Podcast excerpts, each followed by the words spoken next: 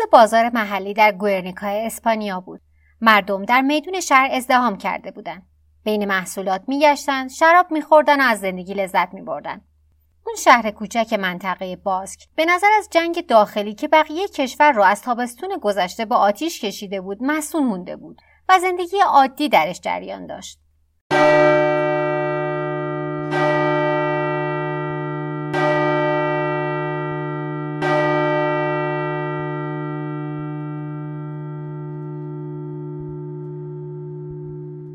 اما ناگهان ناقوسهای کلیسا به صدا در اومدن. مردم شهر به سمت آسمون نگاه کردند. بیشتر از 25 هواپیمای بمبافکن آلمانی و ایتالیایی و بیشتر از دهها جنگنده داشتن به سمت اونا پرواز می‌کردن. اونا شوکه شده بودن. گورنیکا هیچ اهمیت استراتژیکی نداشت. اونا چرا داشتن این سمتی می اومدن؟ متاسفانه انقدر فرصت نداشتن تا به یه جواب برسن. اونا حتی زمان نداشتن که فرار کنن.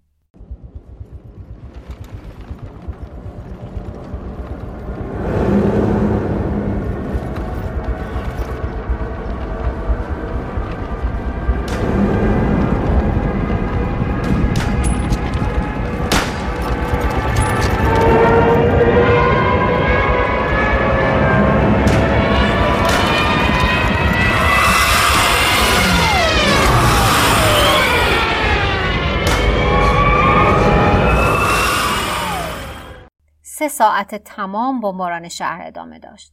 ساختمونهای چوبی آتیش گرفتن. هر کسی که در حال فرار بود به رگبار مسلسل بسته شد. شهر برای سه روز تموم در آتش سوخت. 1654 شهروند که تقریبا میشه یک سوم جمعیت شهر کشته شدند. 889 نفر هم مجروح شدند. هدف این بود که یه پیام به مردمان ساکنان منطقه باسک در شمال اسپانیا فرستاده بشه. در کنار فرانسیسکو فرانکو باشین یا از طبعاتش رنج ببرید. فرانکو معتقد نبود که در حال جنگه. به نظر اون جنگ داخلی اسپانیا یه جنگ صلیبی و جهاد مذهبی بود. اسپانیا قبلا یه جنگ صلیبی در برابر مورها داشته. مورها همون عربای مسلمون حاکم بر اسپانیان. این جنگ هم یکی دیگه از سری جنگ های مذهبی در مناقشات مقدس بود و فرانکو خودش رو نه تنها ژنرال پنج ستاره بلکه ناجی اسپانیا می‌دونست. مردی که قرار بود اسپانیا رو به شکوه و جلال قرن 16 همش برگردونه. نابودی شهرهایی مثل گورنیکا تنها یه هزینه ناچیز در قبال پیروزی کامل بود.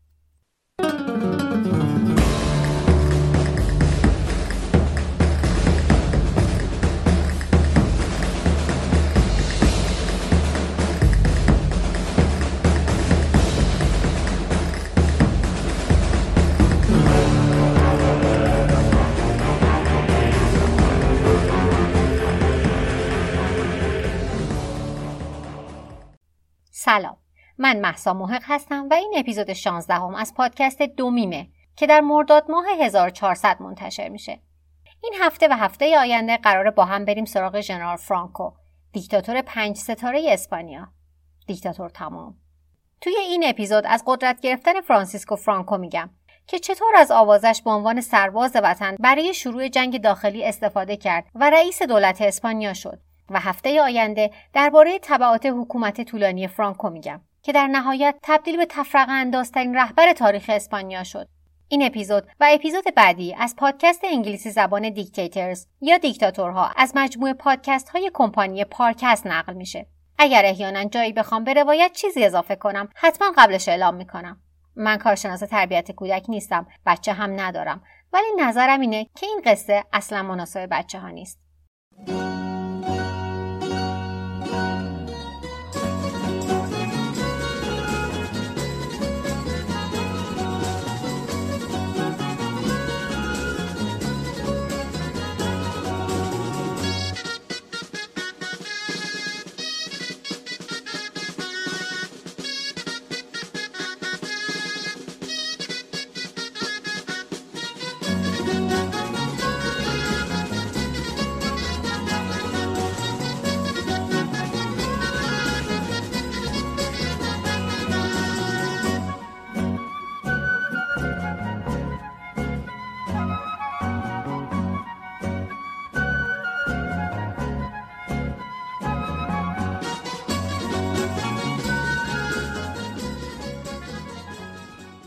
در قرن 16 و 17 میلادی اسپانیا از برجسته ترین قدرت های اروپایی بود. در روزهای اوجش امپراتوری اسپانیا عمده خاک قاره آمریکا را کنترل می‌کرد و مستعمره هایی در تمامی کره خاکی داشت. وقتی در اواخر قرن هجدهم اسپانیا شروع به صنعتی شدن کرد نتونست که همگام با همسایه های اروپاییش پیش بره و این عقب موندگی رو مدیون سیستم فئودالی پوسیدش و سلطنت عریض و طویلش بود در اون زمان شمال اروپا با آغوش باز از صنعتی شدن استقبال کرده بود اما در اسپانیا تنها فقط بخش های کمی از جمله نساجی فولاد و استیل صنعتی شده بودند و بدتر از اون طبق سرشماری 1788 حدود 50 درصد جمعیت مردان اسپانیا هیچ کار مولدی انجام نمی‌دادند. در انتهای قرن 19 هم اسپانیا همه مستعمراتش رو در دنیای جدید از دست داده. دولتش هم در اختشاشه. بین سالهای دهه چهل قرن 19 هم تا سال 1874 37 تلاش برای کودتا از طرف جنرال های نظامی اتفاق افتاد که همشون ادعا می‌کردن که ناجی کشورن. دوازده تا از این تلاش ها موفقیت آمیز بود. اوضاع سیاسی و اقتصادی گریه آور بود. مردم اسپانیا آرزو می‌کردند که یک مرد مقتدر بیاد، یک کدیو، یه ناجی که رفاه سابق رو به کشور برگردونه. اونا به زودی یاد می‌گرفتند که مراقب چیزی که آرزو می‌کنند باشن. کدیو معادل انگلیسی یا فارسی مشخصی نداره. به کسی اطلاق میشه که قدرت نظامی و سیاسی رو با هم داره و بسیار مقتدره. توی تاریخ ایران احتمالا رضا شاه معادل همچین شخصی میشه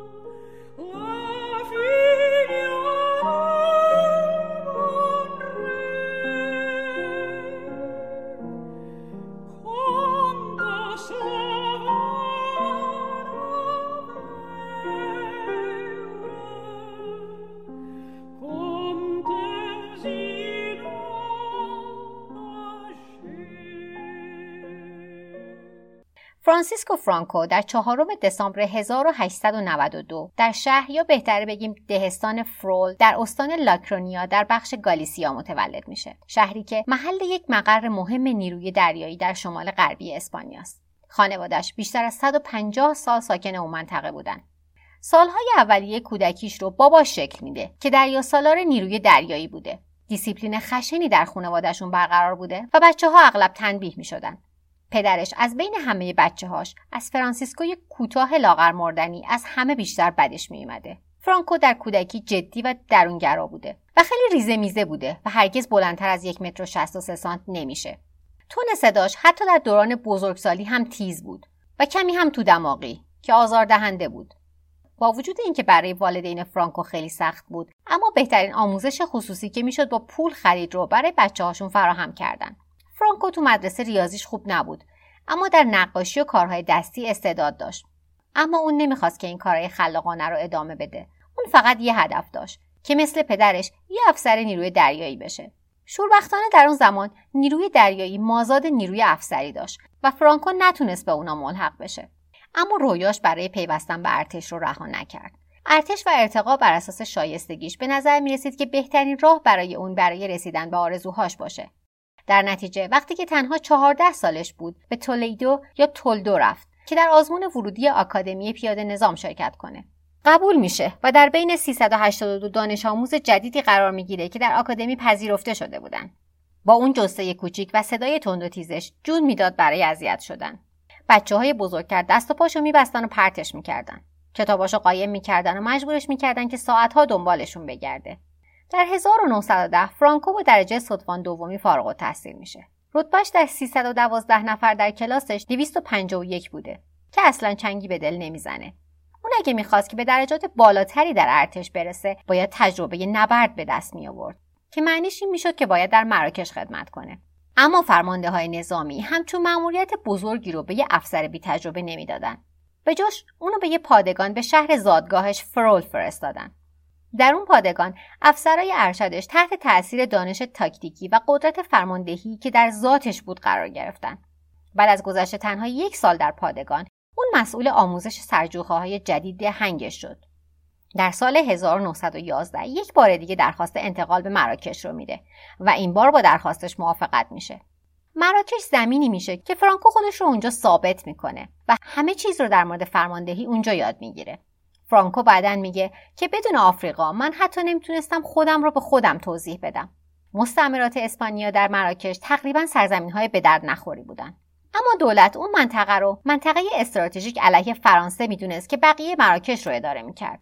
همچنین اون بخش آخرین مستعمره باقی مونده برای اسپانیا بود و اون زمین های به درد نخور جنبه حیثیتی برای اسپانیا داشت. چیزی شبیه منشأ غرور ملی برای دولت و مصمم بودند که به هر قیمتی حفظش کنند. اما اونجا سرزمین آسونی برای نگه داشتن نبود. قبایل محلی به صورت مستمر شورش می‌کردند و نیروهای اسپانیایی همیشه در حال جنگ با اونا بودند. در بهار 1916 یکی از این قبایل شورش می‌کنن. فرانکو 23 ساله فرصتی طلایی به دست آورده که در یک نبرد شرکت کنه. مثل همیشه جلوداره. افرادش هم به مسلسل مجهز بودن. اونا تونستن تنجه رو بگیرن ولی به قیمتی گذاف. تنجه سومین شهر مهم مراکش و شهری در نزدیکی جبل طارق بین دریای مدیترانه و اقیانوس اطلسه. 56 نفر از 133 نفر از افراد فرانکو کشته شدند. خود فرانکو هم تیر می‌خوره و به شدت از ناحیه شکمی زخمی میشه. فرانکو در ارتش به خوششانسی معروف بوده که این شانس اینجا باهاش یار و نجات پیدا می‌کنه. فرانکو چند ماه آتی رو برای گذراندن دوره نقاهت در فرول میگذرونه اما خیلی زود به محل خدمتش برمیگرده. اما متاسفانه برای فرانکو میفرستنش به نیروی ذخیره و به یه پادگان در اوبیه دو فرستاده میشه. شهر کوچیکی که خیلی از زادگاهش دور نیست. اما در 1920 او این شانس رو داشت که دوباره برگرده به مراکش. در اون زمان دولت می‌خواست که یک لژیون اونجا تشکیل بده و فرانکو انتخاب شده بود که مشارکت داشته باشه. فرانکو در اکتبر 1920 به مراکش برمیگرده و شروع به کار می‌کنه. در زمان کوتاهی اون لژیون کذایی تبدیل به کاراترین واحد در تمام ارتش اسپانیا میشه. و وقتی در سال آینده قیام میشه تنها واحد فرانکوه که برای نبرد آماده است. این آمادگی با بازپسگیری شهر ملیلیه به بوته آزمایش گذاشته میشه. ملیلیه شهری در اسپانیاست که با مراکش هم مرزه. عمل کرده فرانکو درخشانه و به سرهنگ دوم ارتقای درجه پیدا می‌کنه و به ریاست کل اون لژیون می‌رسه در حالی که فقط سی سالشه. با وجود اینکه اوضاع برای فرانکو در مراکش داره خوب پیش میره اوضاع در اسپانیا رو به زواله. دولت کهنه اسپانیا نیاز شدید به تغییرات اساسی داره. در اون زمان سیستم حکومتی مشروطه سلطنتیه و قدرت قانونگذاری در ید یه مجلسه که با انتخابات برگزیده میشه. اما شاه همچنان اختیارات اجرایی وسیعی داره. در قدرت سیاسی سه تقسیم بندی اصلی وجود داره. محافظه کارا، جمهوری خواه و آنارشیستا.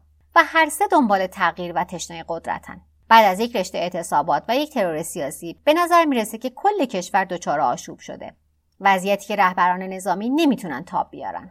در نتیجه در 13 سپتامبر 1923 اونا اوضاع در دست خودشون گرفتن و کودتا کردن. و میگوئل پریمو دو ریویرا رو به عنوان دیکتاتور نظامی جدید اسپانیا به قدرت رسوندن. در ادامه میگم که چجوری دیکتاتوری پریمو دو ریویرا صحنه رو برای جنگ داخلی آماده کرد و سقوطش باعث شد که فرانکو بالاخره وارد گود سیاست بشه.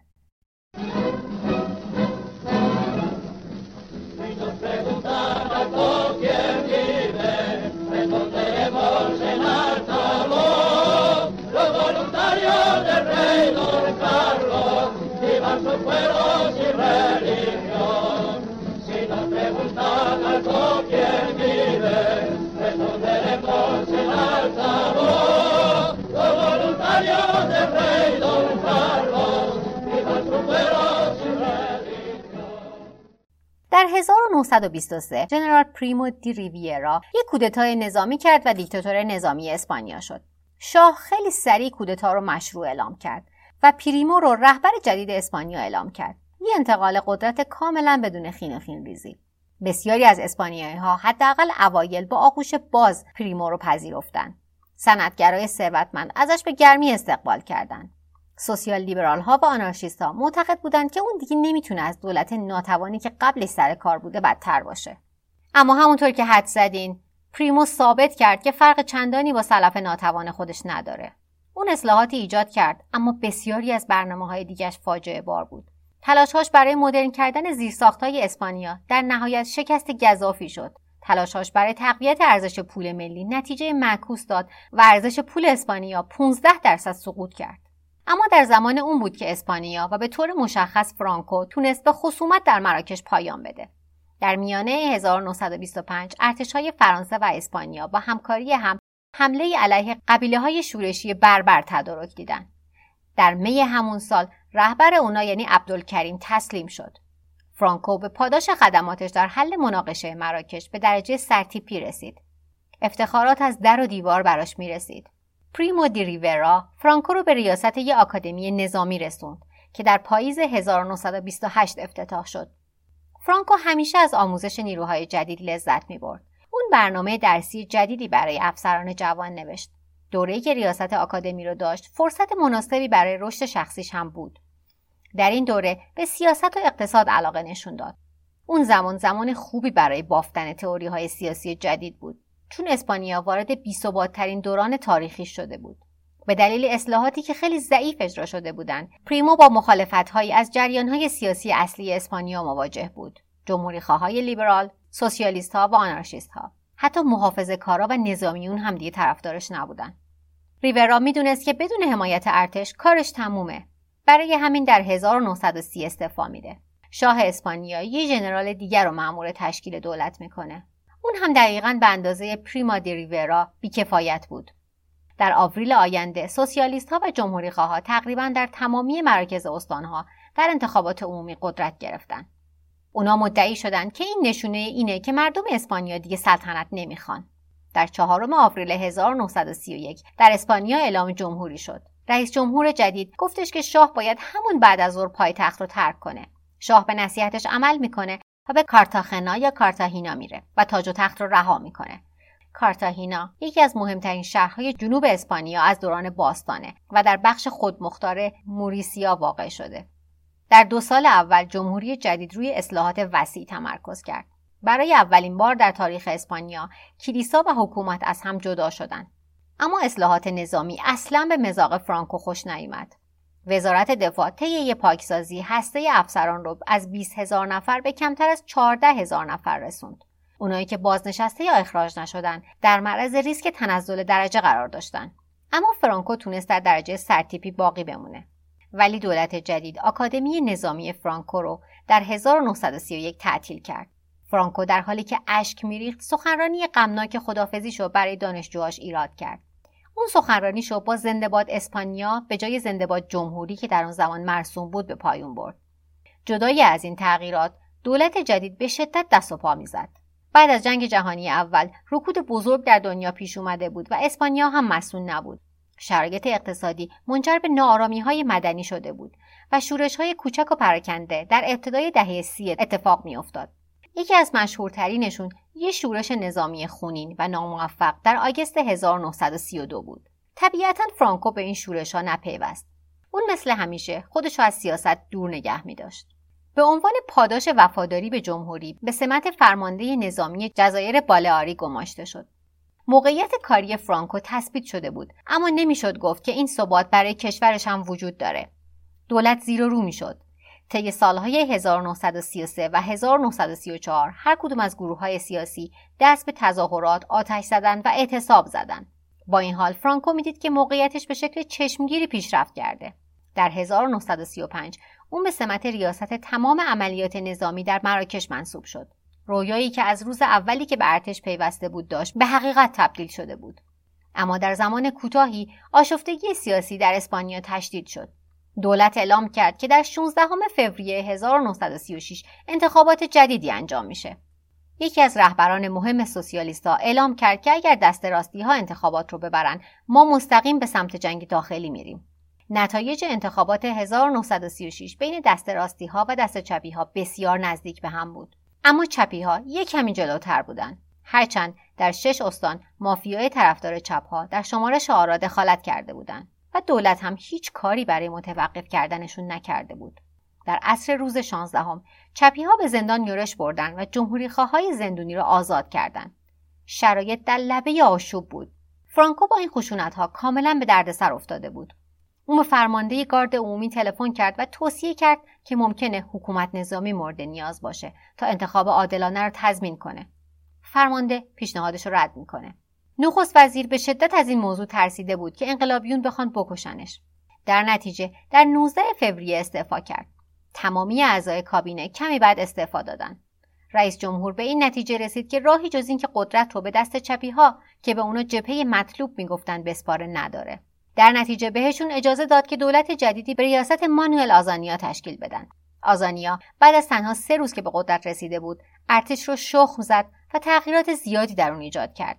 بیشتر فرماندهان محافظ کار رو عزل کرد و از مادرید اخراج کرد. شخص فرانکو فرمانده نظامی جزایر قناری شد که از پایتخت بسیار دور بود. به فرانکو توهین شده بود. تصمیم داشت ارتش رو ترک کنه اما نتیجه گرفت که اگر درجه داشته باشه می‌تونه موقعیت بهتری به دست بیاره. در هشتم ماه مارس فکر دخالت در اوضاع در ذهنش چرخ می‌خورد. با چند ژنرال کلیدی که خودشون رو برای شورش نظامی آماده می‌کردن دیدار کرد. اونا توافق کردند که تنها در زمانی که مطلقا نیاز باشه شورش کنن. اونا فقط وقتی قیام می‌کردند که تهدیدی جدی برای وقوع انقلاب وجود داره.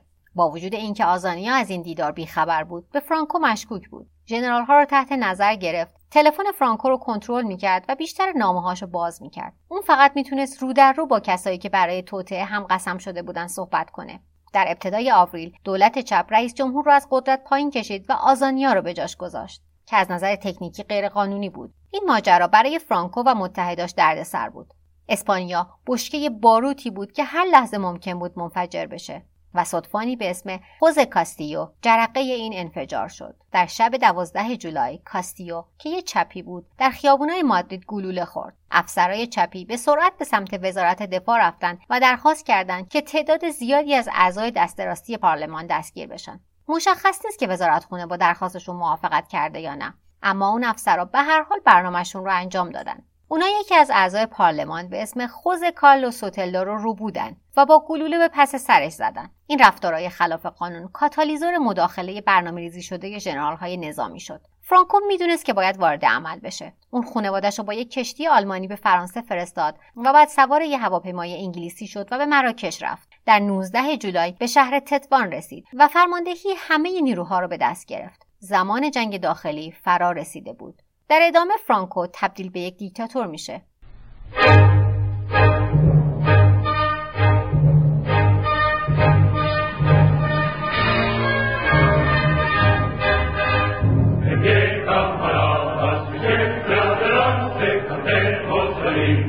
در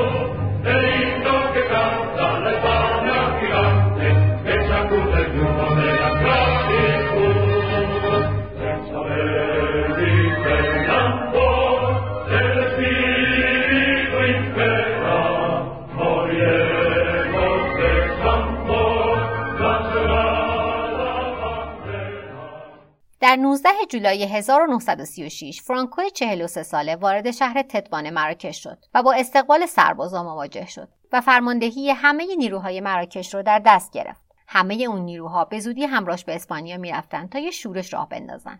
فرانکو و همدستان توطئهگرش به عنوان ملیگراها شناخته می شدن. از اونجایی که اونا فرماندهان ارشد ارتش بودن انتظار داشتن که بخش عمده ارتش از اونا حمایت کنن و جنگ کوتاهی در پیش باشه اما این حدس و گمانها به حقیقت نپیوست ارتش تقریبا به صورت مساوی بین ملیگراها و دشمناشون که جمهوری خواه نامیده می‌شدن تقسیم شده بود. جمهوری خواه مسیر مراکش رو بستن. در نتیجه فرانکو نمی‌تونه سربازا رو از راه دریا یعنی همون جوری که برنامه ریزی کرده بود به اسپانیا ببره.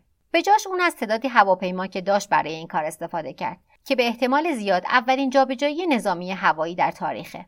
فرانکو خیلی زود فهمید که مسیر هوایی می‌تونه مسیر تعیین کننده ای در جنگ باشه. اما نه فقط برای جابجایی نیروها به اسپانیا بلکه در کل طول جنگ. اون به هواپیماهای بیشتری احتیاج داشت و معنیش این بود که به متحدهای بیشتری نیاز داره. فرانکو قاصدی به روم فرستاد و از بنیتو موسولینی درخواست کمک کرد و همچنین به برلین و همین درخواست رو از آدولف هیتلر کرد. موسولینی می‌خواست که مدیترانه را تحت فرمان خودش بگیره و از اینکه دوست یه قدرت در اسپانیا باشه استقبال کرد. هیتلر هم از ایده داشتن یه متحد دیگه خوشش اومد و امیدوار بود که جنگ داخلی اسپانیا حواس فرانسه و بریتانیای کبیر رو به اندازه کافی گرم کنه که اون فرصت داشته باشه اتریش و چکسلواکی رو به خاکش زمین کنه هر دو موافقت کردند که کمک کنن. در هفته اول آگست نیروها تدارکات و هواپیماهای آلمان به مراکش رسیدند در سپتامبر مسدودسازی مسیر دریایی به پایان رسید. تا اون زمان فرانکو 21 هزار نفر و بیشتر از 325 تن اسلحه و تدارکات رو به سلامت از راه هوایی به اسپانیا رسونده بود. بعد از رسیدن به سرزمین اصلی، فرانکو بالاخره تونست که کارش رو شروع کنه. اول از امنیت مرز پرتغال اطمینان حاصل کرد چون که اونا از جنبش جمهوریخواه اسپانیا حمایت لوجستیک می‌کردن. بعدش شروع به پیشروی به سمت مادرید کرد.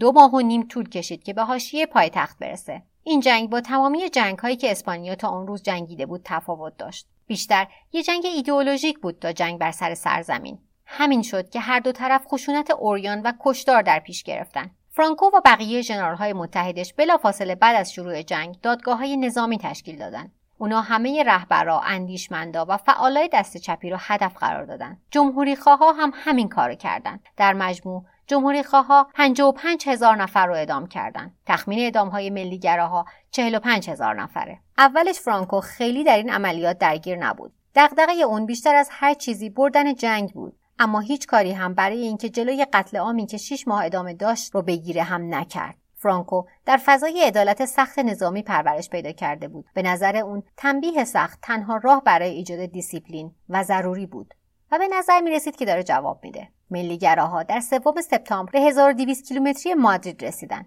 جمهوری خواه یکی بعد از دیگری مواضعشون رو از دست می‌دادن و میباختن. اونا به شدت ترسیده بودن. خوشبختانه برای اونا کمک به شکل جوزف استالین در نیمه سپتامبر رسید. استالین به جمهوریخواها به چشم چپی هایی که با کمک اونا می‌تونه جلوی انتشار فاشیسم در اروپا رو بگیره نگاه می‌کرد. براشون اسلحه، مشاور نظامی، هواپیما، تانک و نیروهای داوطلب فرستاد. سپتامبر ماه مهمی برای جمهوری بود. اما برای فرانکو حتی مهمتر هم بود. دو ژنرال سلطنت طلب که شاید در ارتباط نزدیک با شاه مخلوع بودند. بهش نزدیک شدند و ازش پرسیدند که آیا می‌خواد فرمانده کل ملیگراها باشه و به صورت موقت رئیس حکومت؟ فرانکو اولش این پیشنهاد رو رد کرد. به طور قطع اون می‌خواست که رهبر کشور باشه ولی باید با احتیاط عمل می‌کرد. اون هرگز تلاشی برای اینکه رئیس جنبش ناسیونالیست ها باشه نمی‌کرد مگر اینکه مطمئن باشه که همدستای نظامیش موافقن. شورای ملیگراها در 21 سپتامبر تشکیل شد.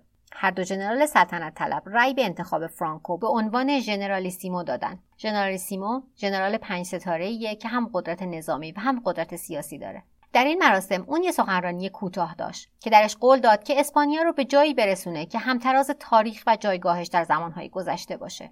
اما بیشتر از ژنرالیسیمو فرانکو به کادیو معروفه و بیشتر هم به مذاقش خوش می اومده کلمه ای که در قرون وسطا معنی رهبر می‌داده. فرانکو بقیه ماه اکتبر رو به تشکیل دولتش گذروند.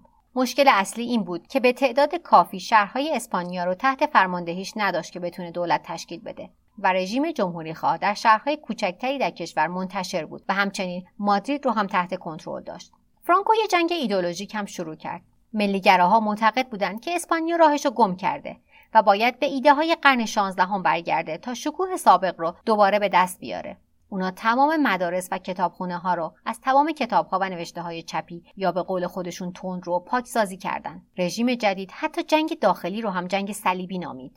در ابتدای 1937 آلمان و ایتالیا به ملیگراها فشار آوردند که یک دولت تک حزبی ایجاد کنه. اما فرانکو از این کار مطمئن نبود. اون بیشتر از اینکه به سیاست اهمیت بده به فکر نبرد بود. ورود برادر همسر فرانکو رامون سرانو سونیر در نهایت اسپانیا رو کاملا در مسیر فاشیسم قرار داد. سرانو تجربه زیادی در سیاست داشت و خیلی زود مشاور سیاسی اصلی فرانکو شد. اولین کاری که انجام داد تأسیس حزبی به نام فالانژ سنتی اسپانیا بود. Spanish Traditional Phalange Party. با اینکه حزب از فاشیسم ایتالیایی الهام گرفته بود فرانکو دوست نداشت که دولتش رو فاشیست بنامه. اون در یه مصاحبه گفته بود که اسپانیا رسوم خودشو داره و همه فرمول هایی که در دولت های تمامیت خواه جدید استفاده میشه در گذشته ملت ما پیدا میشه. ملیگراها هنوز پایتخت رو برای دولتشون نیاز داشتن. اما جمهوری خواهاد در دور تا دور مادرید با استفاده از تجهیزات و تانکهای استالین جبهه ساخته بودند ریسک حمله به مادرید هنوز خیلی بالا بود همین که ملیگراها آماده می شدن و نیرو جمع می کردن. فرانکو تصمیم گرفت که روی منطقه شمال اسپانیا تمرکز کنه قلب صنعتی کشور حمله به شمال در مارس 1937 انجام شد. چهل هزار نیروی نظامی فرانکو با 200 هواپیمای ایتالیایی و آلمانی و 200 قطع تجهیزات اونا حمایت می شدن. همه منطقه باسک در نیمه ژوئن اشغال شدند. بقیه منطقه شمال هم در انتهای اکتبر سقوط کرد. بمباران گورنیکا هم بخشی از این عملیات بود. نقاشی رنگ روغن عظیم پیکاسو به اسم گورنیکا هم در نمایش همین واقعه کشیده شده. در قسمت ششم پادکست مفر در مورد تفسیر این نقاشی و موزه ملکه صوفی مادرید که این نقاشی اونجا نگهداری میشه صحبت کردم. اگر در موردش کنجکاوید بهتون پیشنهاد می‌کنم اپیزود ششم پادکست مفر رو گوش بدین. بالاخره در 27 مارس 1939 فرانکو با تمام قوا به مادرید یه حمله گسترده کرد دیگه جمهوری خواه هیچ انگیزه برای جنگیدن نداشتن فرانکو تونست در اول آوریل اعلام پیروزی کنه همه خیال بافی های فرانکو حالا حقیقت پیدا کرده بودن. اول ژنرال شد، بعد فرمانده کل نیروهای مراکش و حالا دیکتاتور کشور که بعضیا ناجی اسپانیا میدونستنش. حالا جنگ تموم شده بود، اما برای فرانکو جنگ بخش آسون ماجرا بود. اون حالا با چالشی مواجه بود که مهارت‌های سربازیش دیگه کارساز نبود. فرانکو باید خودش رو از جنگی که به زودی همه دنیا رو میبلعید بیرون نگه میداشت. هفته آینده براتون از اینکه چجوری فرانکو وقتی قدرت مطلق رو به دست میاره تسلیم بدترین تمایلاتش میشه میگم